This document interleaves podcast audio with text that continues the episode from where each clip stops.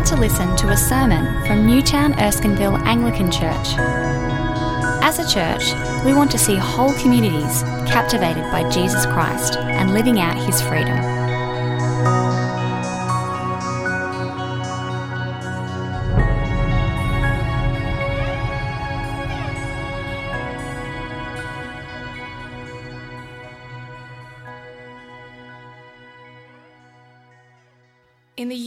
King Uzziah died, I saw the Lord, high and exalted, seated on a throne, and the train of his robe filled the temple. Above him were seraphim, each with six wings. With two wings they covered their faces, with two they covered their feet, and with two they were flying, and they were calling to one another Holy, holy, holy is the Lord Almighty. The whole earth is full of his glory. At the sound of their voices, the doorposts and thresholds shook, and the temple was filled with smoke. Woe to me, I cried. I am ruined, for I am a man of unclean lips, and I live among a people of unclean lips, and my eyes have seen the King, the Lord Almighty. Then one of the seraphim flew to me with a live coal in his hand, which he had taken with tongs from the altar. With it he touched my mouth and said, See, this has touched your lips. Your guilt is taken away, and your sin is atoned for. Then I heard the voice of the Lord saying, Whom shall I send, and who will go for us? And I said, Here am I, send me. He said, Go and tell this people, be ever hearing, but never understanding, be ever seeing, but never perceiving. Make the heart of this people calloused, make their ears dull, and close their eyes Otherwise, they might see with their eyes, hear with their ears, understand with their hearts, and turn and be healed. Then I said, For how long, O Lord? And he answered, Until the cities lie ruined and without inhabitant, until the houses are left deserted and the fields ruined and ravaged, until the Lord has sent everyone far away and the land is utterly forsaken. And though a tenth remains in the land, it will again be laid waste. But as the terebinth and oak leave stumps when they are cut down, so the holy seed will be the stump in the land.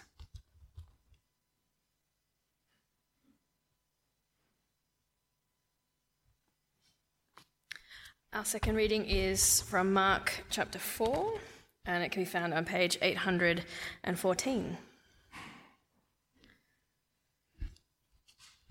Mark chapter 4. Again, Jesus began to teach by the lake. The crowd that gathered around him was so large that he got into a boat and sat in it out on the lake, while all the people were along the shore at the water's edge. He taught them many things by parables, and in his teaching said, Listen, a farmer went out to sow his seed.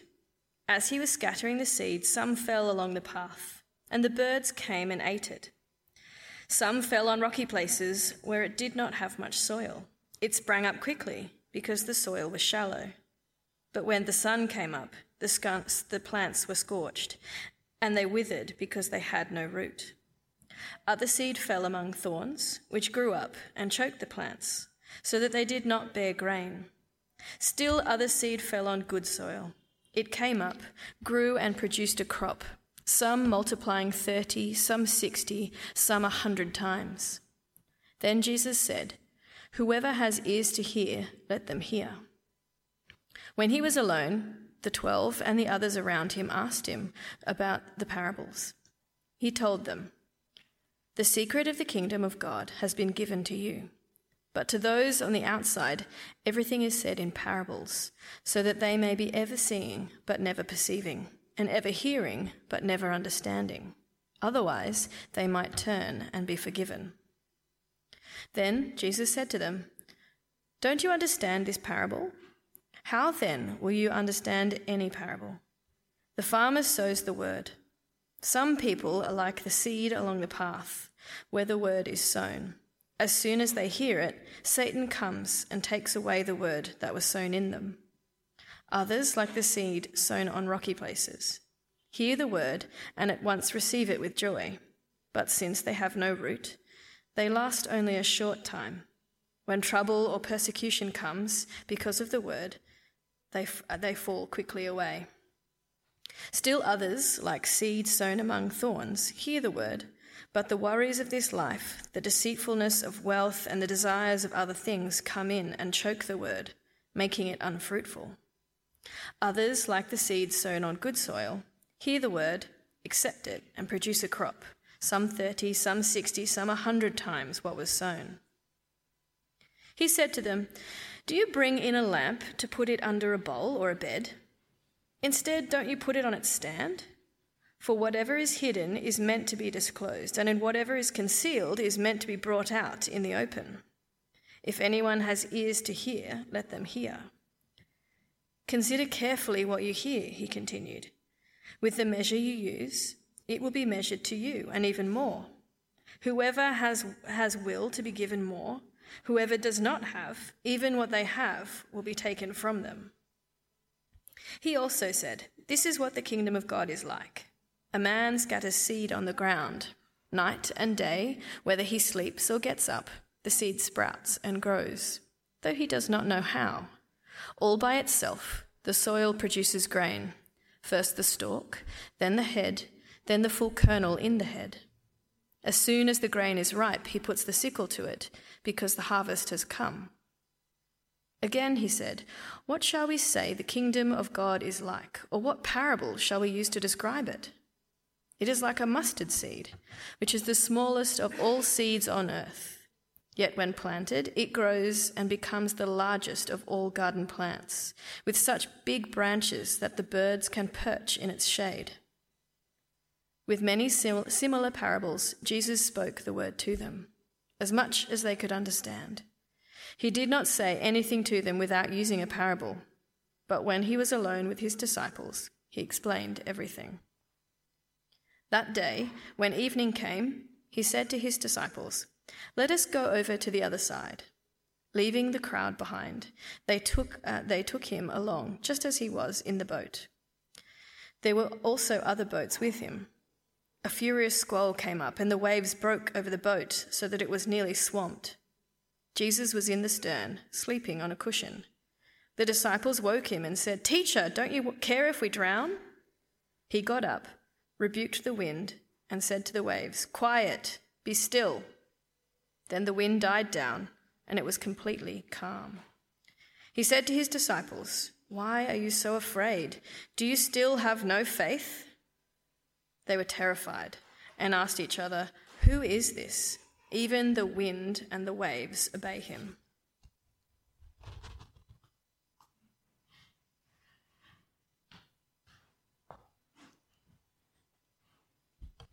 It's great to be with you tonight. Please keep that passage open from uh, Mark chapter 4.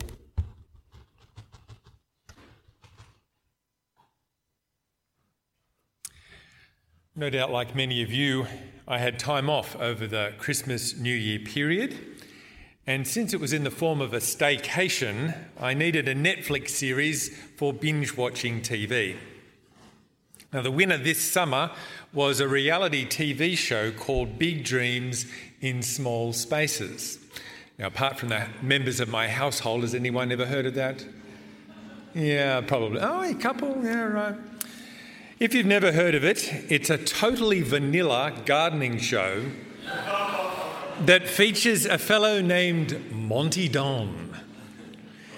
The show consists of Monty Don striding through town and country from the City of London to Little Befuddlement or wherever, visiting the homes of the horticulturally hapless, or at least helpless, and bestowing upon them sagacious smiles, the sacred laws of tree and leaf, and a kind of condescension that can only be delivered with the most exquisite British manners. Think of Gandalf visiting the hobbits only instead of a long beard and staff, Monty has a spade, and instead of fireworks at the end, there's an eruption of colour from the myriad of flowers in newly established beds. Now, naturally, the show is completely formulaic. We meet the hobbits in their forlorn state of gardening dissolitude and wildly unrealistic aspirations. Monty offers some acceptance and commitment therapy to produce a workable plan that will fulfill all their gardening dreams. The hobbits set about their task with varying levels of assistance from the wizard in three visits. It ends with a big reveal, a glass of champagne, and someone mentioning that Monty Don is Britain's number one gardener. Now, by way of stark contrast, our second Bible reading tonight features the OG of gardening stories, Jesus of Nazareth, calling us to listen to God's word so that our lives can be fruitful in his coming kingdom. More than drainage and plantage, the secret of fruitfulness in God's coming kingdom is to listen to Jesus and have his word grow in our hearts. Now, we're going to look uh, at those parables or stories that Jesus told tonight as we prepare ourselves for 2020. But before we get into that, uh, let me pray for us. Our great God and loving Heavenly Father, we thank you for the peace and prosperity that we enjoy that enables us to gather in this place without fear of interruption or persecution. Lord, I pray that for Jesus' sake you would calm our hearts and open our ears that we might hear your word and through it live fruitful lives. And we pray this for the sake of Jesus' glory. Amen. So, previously in Mark's biography, Jesus has been gathering a crowd by a lake and teaching them. Look at chapter 4, verse 1.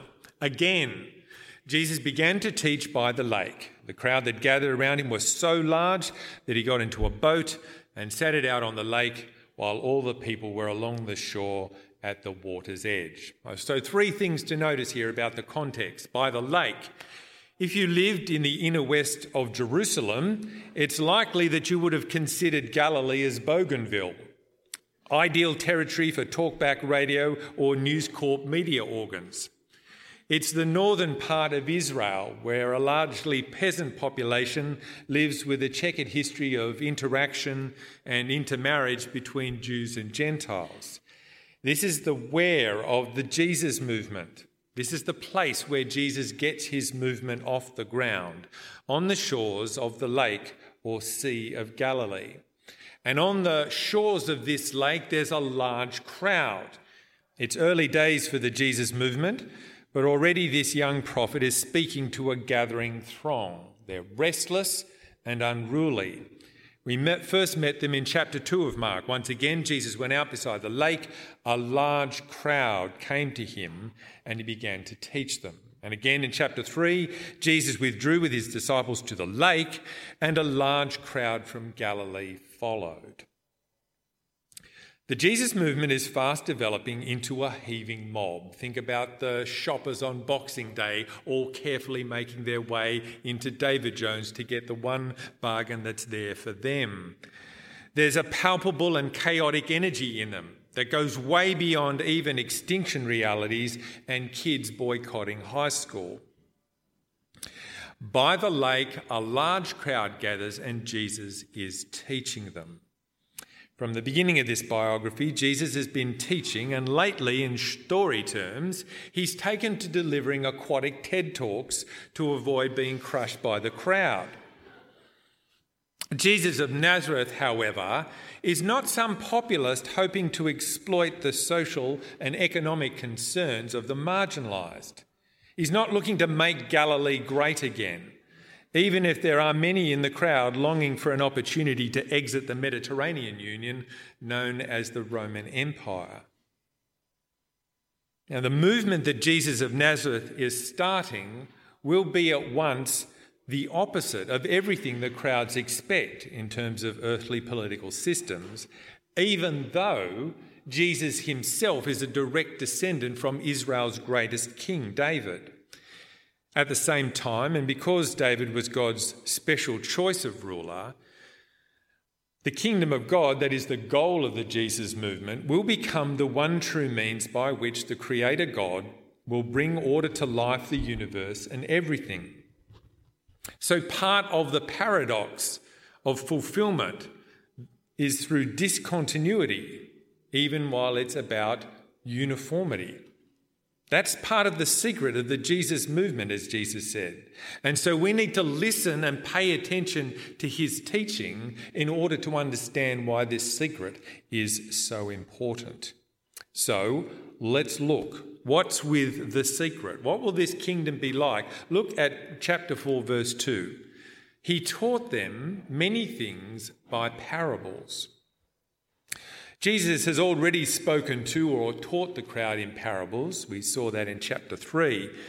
They're a relatively common pedagogic tool for the first century, a collection of allegories, analogies, or aphorisms. At most, they're like a blog. At least, they could be a tweet or possibly even a meme. The surface level of Jesus' teaching consists of images of agrarian life seeds and soils, sowing and harvest.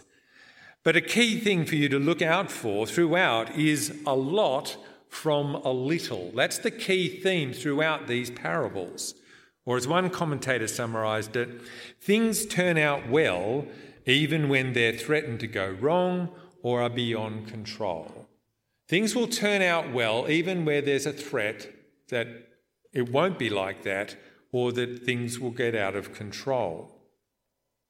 So, in the opening story, uh, verses 3 to 9, the farmer scatters seed across four different kinds of soil on the path, on rocks, amongst thorns, and finally, the good soil.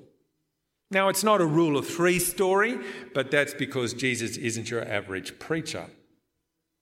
And while we have reason to consider the various kinds of soil and how they might be relevant to us when Jesus speaks with the disciples, in the first instance, we need to resist the temptation to treat the parable like a Facebook list of girls' names who will achieve their goals in 2020. It's not like that. Instead, we should note that the seemingly small amount of seed that lands on the good soil is only 25%. That small amount of seed produces an exponentially greater harvest. It's there in verse 8 came up, grew, and produced a crop, some multiplying 30, some 60, some 100 times. In the second story, that's verses 26 to 29, again the seed is sown, but the obstacle is not so much the quality of the soil as the fact that the farmer simply has to wait and see what will happen. It's there in verse 27 of chapter 4. Night and day, whether he sleeps or gets up, the seed sprouts and grows, though he does not know how. All by itself, the soil produces grain. Unlike us, the farmer knows where his food comes from. He just doesn't know how it works.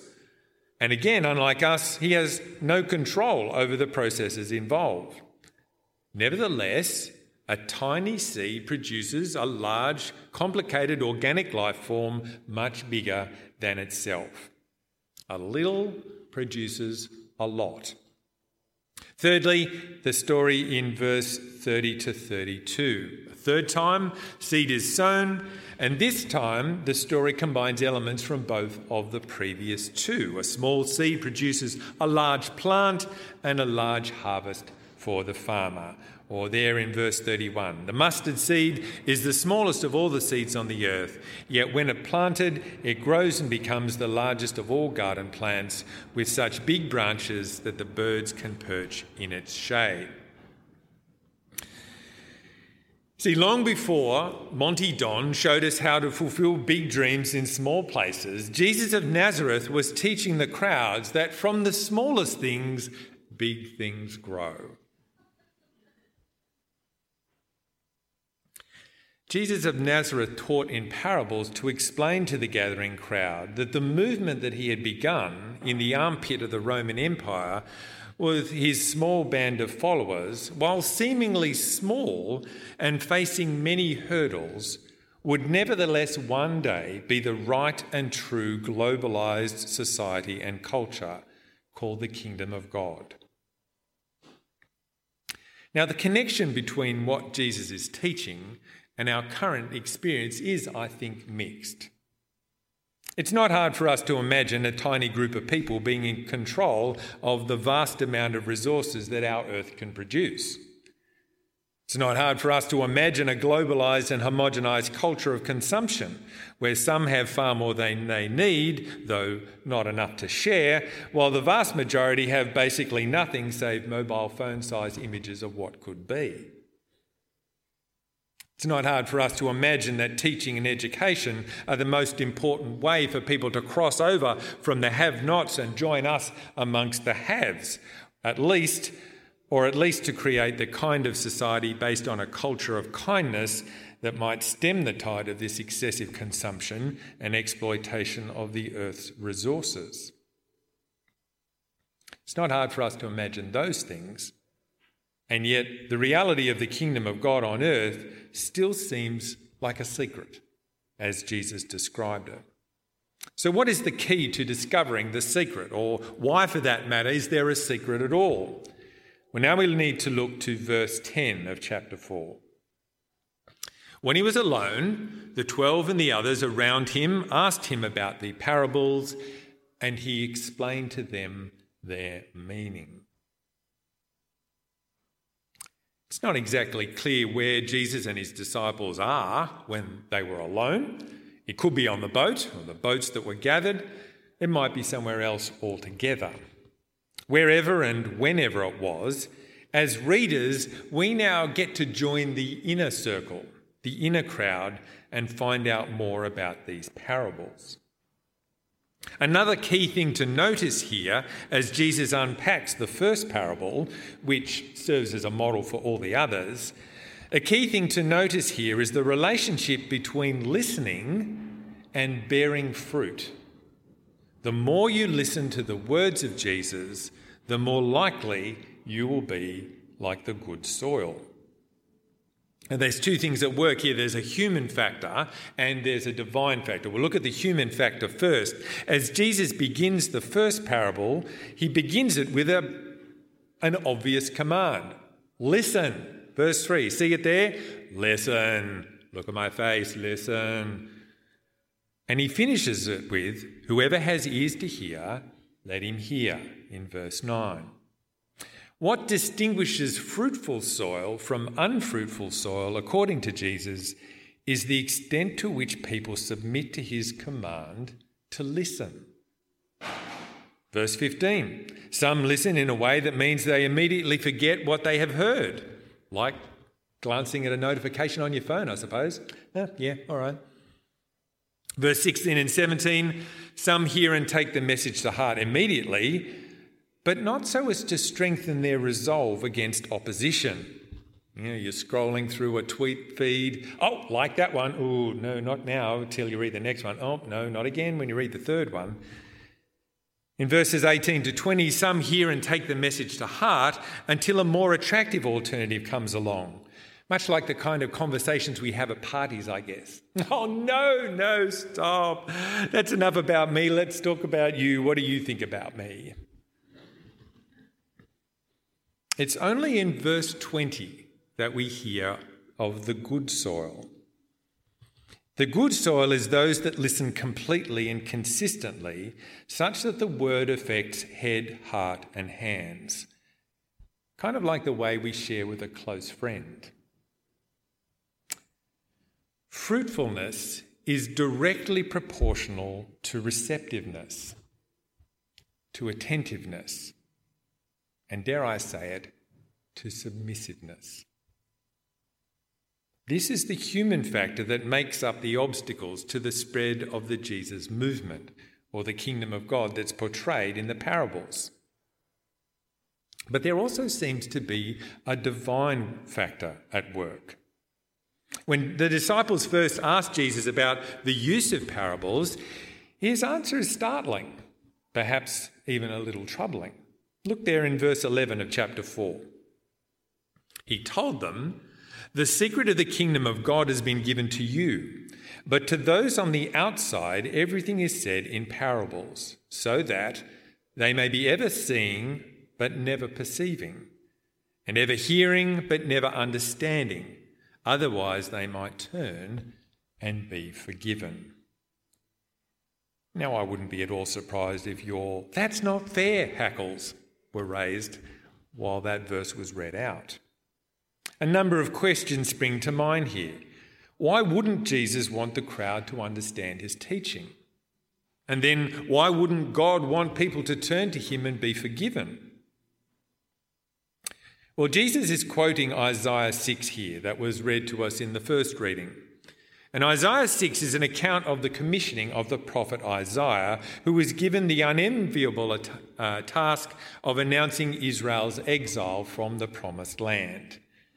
For God to be faithful to his word, the people deserve to be punished for their persistent idolatry. There's always a price to be paid for sin. A fact I think our whole country is coming to terms with in the light of this bushfire season.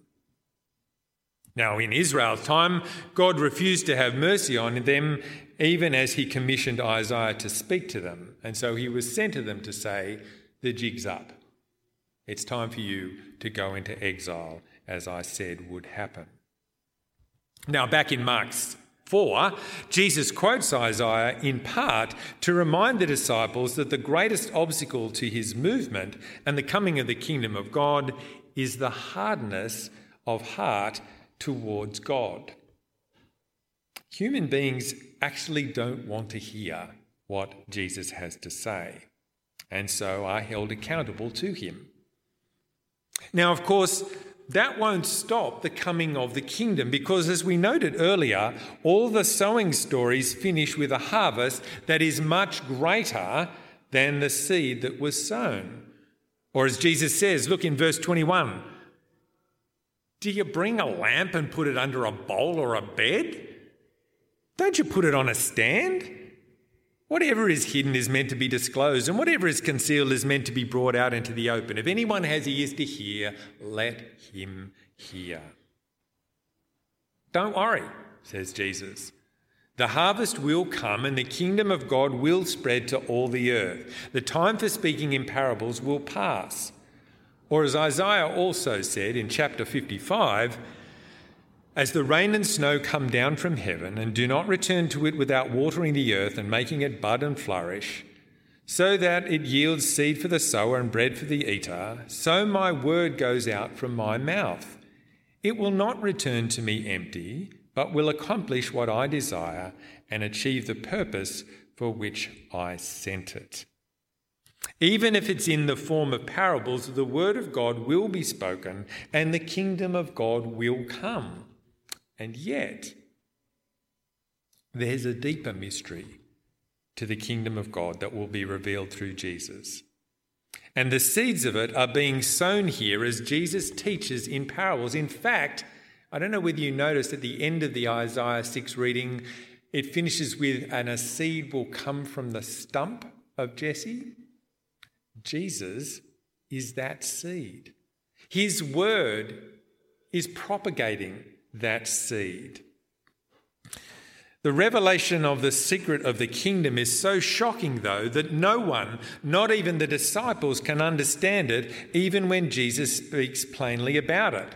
You see, this is what happens a few chapters uh, hence in chapter 8 of Mark. Let me read it to you. Jesus then began to teach them that the Son of Man must suffer many things and be rejected by the elders, the chief priests, and the teachers of the law, and that he must be killed and after three days rise again. He spoke plainly about this, and Peter took him aside and rebuked him. This is the ultimate secret of the kingdom that has to be guarded by parables, that the Son of Man did not come to be served, but to serve and to give his life as a ransom for many.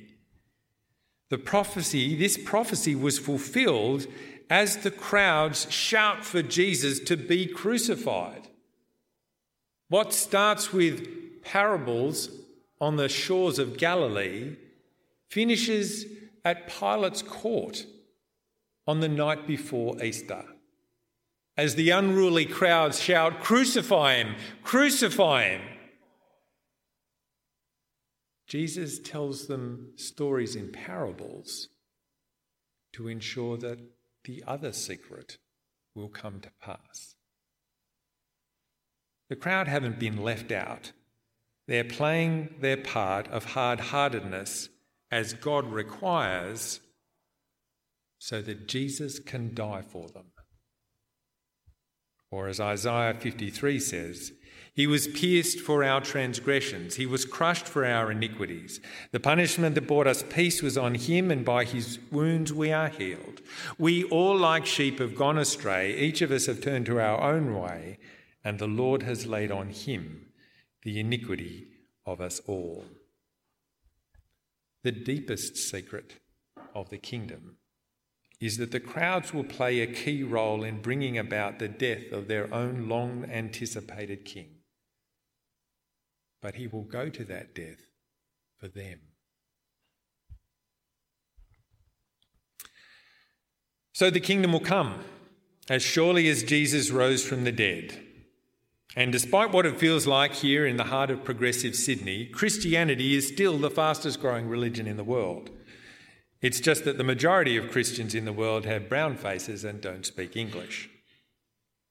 There are nearly twice as many Christians in China today as there are in the entire population of Australia. And in the last century, something like 500 million people have turned to Jesus as their Lord. The kingdom will come.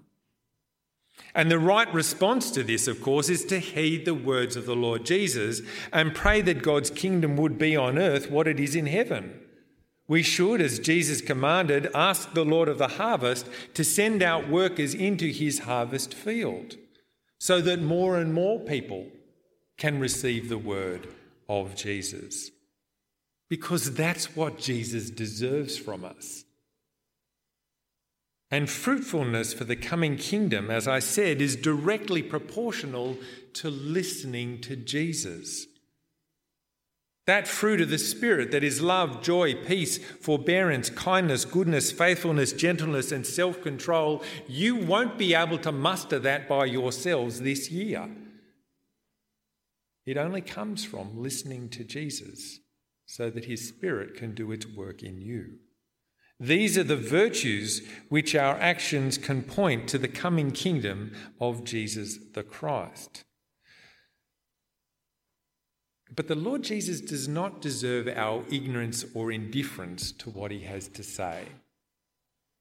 So the Apostle Paul encouraged the church in Colossae let the message of Christ dwell amongst you richly as you teach and admonish one another with all wisdom through psalms and hymns and spiritual songs from the Spirit, singing to God with gratitude in your hearts. That's what Jesus deserves. That not only does everybody hear about him, but that his message dwells in us richly. If your New Year's resolution has started to move from the concrete to the abstract, do whatever you can to ensure that 2020 is the year of listening to Jesus. That may well involve uh, joining a, a Bible study group making sure you hear at church so the Bible can be read, reading it yourself, having a friend to read it with. If Monty Don got one thing right, it's that if you fail to plan, you will plan to fail. And listening to Jesus is no different. And imagine how different your life would be if you listened to him more regularly. People tell me that they experience a, a great disconnect between Sunday and Monday. I wonder if that's because the only time they listen to Jesus is when they're here. And as soon as Monday comes, they start listening to, everything else. You know, if you give only 5% of your weekly time to listening to the Lord Jesus, that will still be nearly eight and a half hours. That's enough time to come to church, be part of a small group, and read the Bible a couple of times yourself or with someone else. Imagine what your life would be like if you could recall Proverbs like you could quote movies. Imagine what your life would be like if you got the poems of Scripture like you get memes. Imagine what your life would be like if there was a psalm as the soundtrack of your life, not just a Spotify playlist. Imagine what your life would be like if you listened to the voice of Jesus.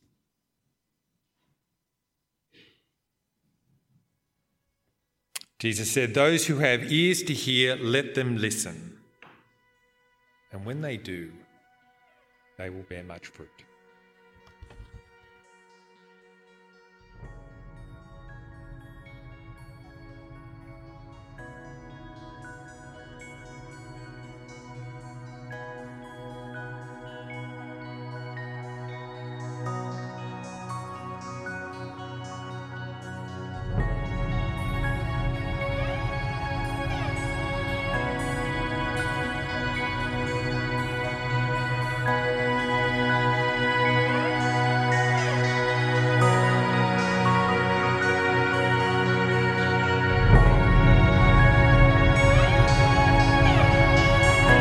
For listening to the Newtown Erskineville Anglican Church podcast. For more audio content and information about our church, please visit neac.com.au.